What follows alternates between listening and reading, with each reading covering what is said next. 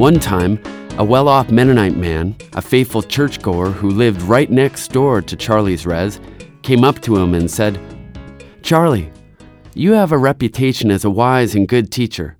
Your people look up to you. What can I do to improve our friendship and make things better between my people and yours? We live so close to each other, but we are so very far apart. The Stalo healer replied, Why do you call me wise and good? Creator is the wise and good one, and we all come from Creator. Two leggeds, four leggeds, the salmon, birds, and beavers. We are all equal parts of His creation. The Mennonite nodded. He had heard it before. So you want to know how your people and mine can have better relationships? said Charlie. That's a very important question. I'm glad you asked. That's Soren MennoHawk, part preacher, part teacher, storyteller in the tradition of Canada's Indigenous people, and full time follower of Jesus the Waymaker. Hi, my name is Dan Dick, and I'm your host for Church Matters. Today we welcome back Soren as we depart from our traditional interview format. At the 2012 Mennonite Church Canada Assembly in Vancouver, Soren MennoHawk connected with a number of Mennonites from the Fraser Valley and took time to explore their relationships with the local First Peoples. At one point, an older gentleman took Soren aside and said with conviction, Unless we start addressing the issue of land, honestly stating what has happened, that most of BC is not treaty territory, we will never approach reconciliation. Moved by that comment, Soren did a little historical reflection and wrote a translation of an infamous Jesus story. Some may know it as the parable of the rich young man and recognize it from Mark chapter 10, verses 17 to 31. Others may recognize the way this story ties in with the Idle No More movement that we've been seeing across Canada. Either way, it's worth a close listen.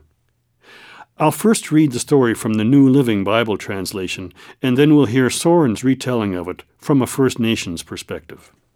Mark chapter 10, verse 17. As he was starting out on a trip, a man came running up to Jesus, knelt down, and asked, Good teacher, what should I do to get eternal life? Why do you call me good? Jesus asked. Only God is truly good.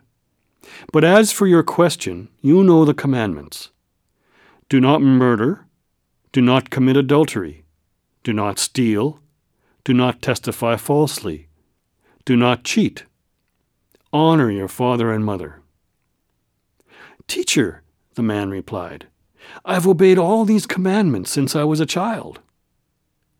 Jesus felt genuine love for this man as he looked at him.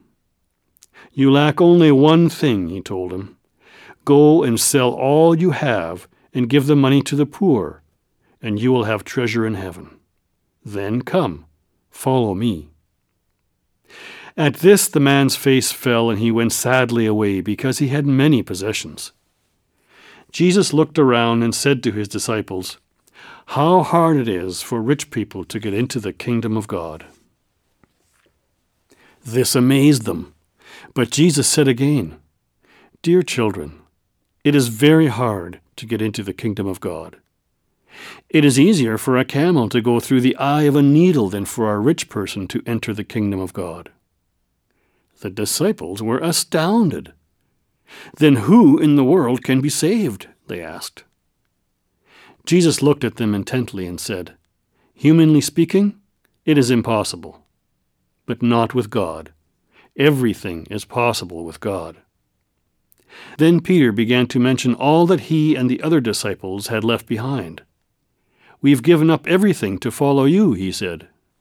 And Jesus replied, I assure you that everyone who has given up house, or brothers, or sisters, or mother, or father, or children, or property, for my sake and for the good news, will receive now in return a hundred times over houses, brothers, sisters, mothers, children, and property with persecutions. And in the world to come, they will have eternal life. But many who seem to be important now will be the least important then, and those who are considered least here will be the greatest then. Now let's listen to Soren's version of this Mark 10 story.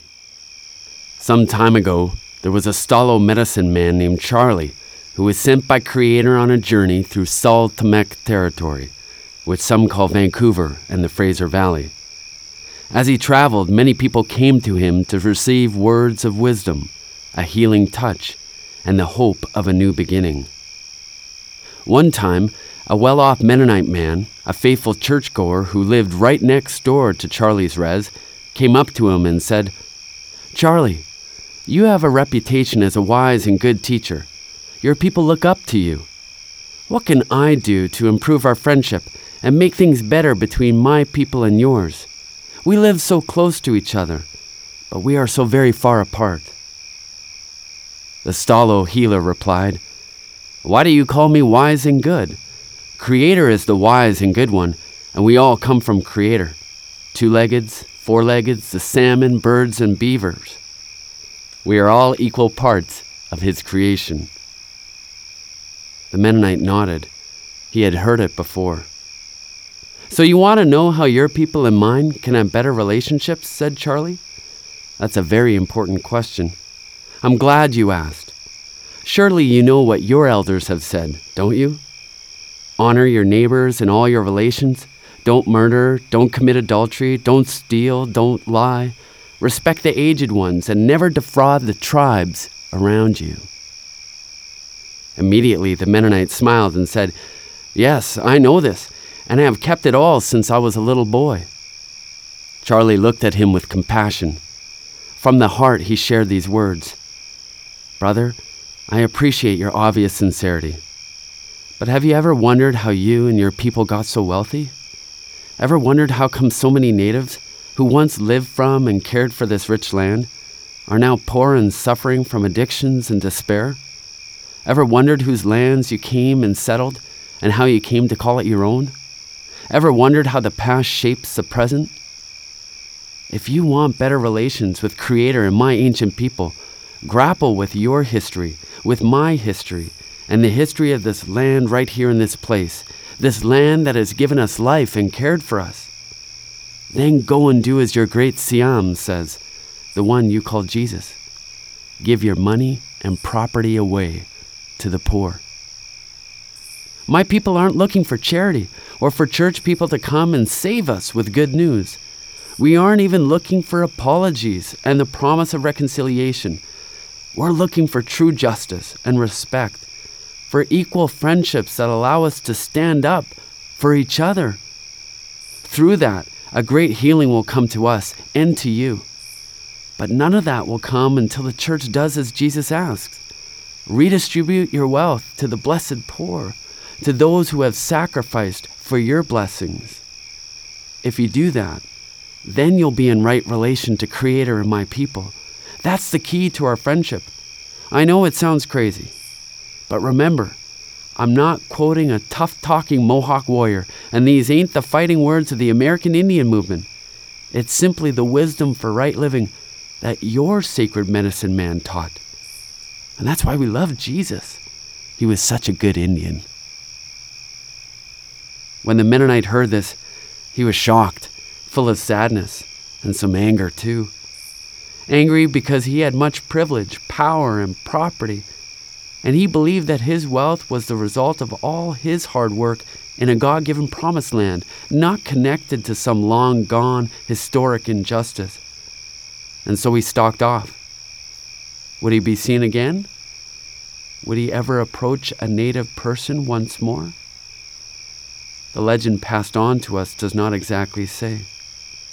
But it does say this When the Mennonite left, Charlie looked around and said to his tribe of followers, How hard it is for the settler, even the well intentioned, to enter Creator's kingdom. The disciples were perplexed by his words. For here was a Mennonite the movement could have used. Sure, the guy was old school, a colonizer unaware of the history of this place. But he had impressive resources and a big reputation. Sitting together around the fire with someone like him could help blaze new trails on their liberation quest, especially with other whites. So, what if he didn't know how he gained his place in the world and at whose expense? He could be brought up to speed later. Yet Charlie was firm. Friends, how hard it is for settlers to enter the Creator's way. To paraphrase Jesus, the Waymaker, it's easier to stuff a Nelson Rockefeller or a Nelson Redekop through the deposit slot at Vancity Bank than to get your average settler to embrace God's red road of justice and wealth redistribution. They were all, to a woman, to a man, greatly astounded and said to one another, But if that's the case, is there any hope? Who can be saved? Charlie looked at them and said, For two leggeds, it's pretty much impossible. Can't be done. But look to Creator, and all things will be possible. One fellow from Charlie's res piped up, Look, we didn't have much to begin with, but we have left everything to walk this path. With hands lifted up, Charlie said, Know that the Creator sees your sacrifice and will honor it. If we stick together, no one who has left all things will lack anything. For when we potlatch with one another, we share everything, and our community will be full of what we need food, health, and happy families. But make no mistake, persecutions will come. Many settlers believe ever bigger houses, nicer cars, and more stuff is the only way. They'll resist. That's what they've done here in S'ólh Téméxw, a territory without treaty, for the last 150 years. Thanks, Soren, for sharing that story. As people of faith, we believe that we will all be blessed when we are in right relationships with each other. If your news about the First Nations people or the Idle No More movement, or any other issue for that matter, is coming primarily from mainstream media, I challenge you to seek out the voices that are not being heard. As people of faith, it's our responsibility to listen not only to the voices selected by news editors, but to find and listen to those voices who do not have the power to break through the noise of our culture. That concludes today's program. Thank you to all our listeners wherever you are. Church Matters is made possible by the generous support of listeners like you. Thanks so much for your support please consider making a gift to Mennonite Church Canada so that we can help build better relationships with all people around the world.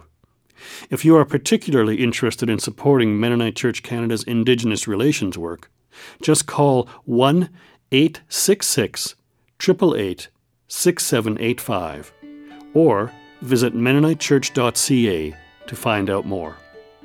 My name is Dan Dick, and you've been listening to Church Matters. Know that you are called, equipped, and sent to be the church in the world today. Thanks for listening, and I wish you all many blessings in this new year. As you go out from here, may the Lord go with you, the face of God shine on you every day. We are sent by God wherever we are living, salt and light as people of the way.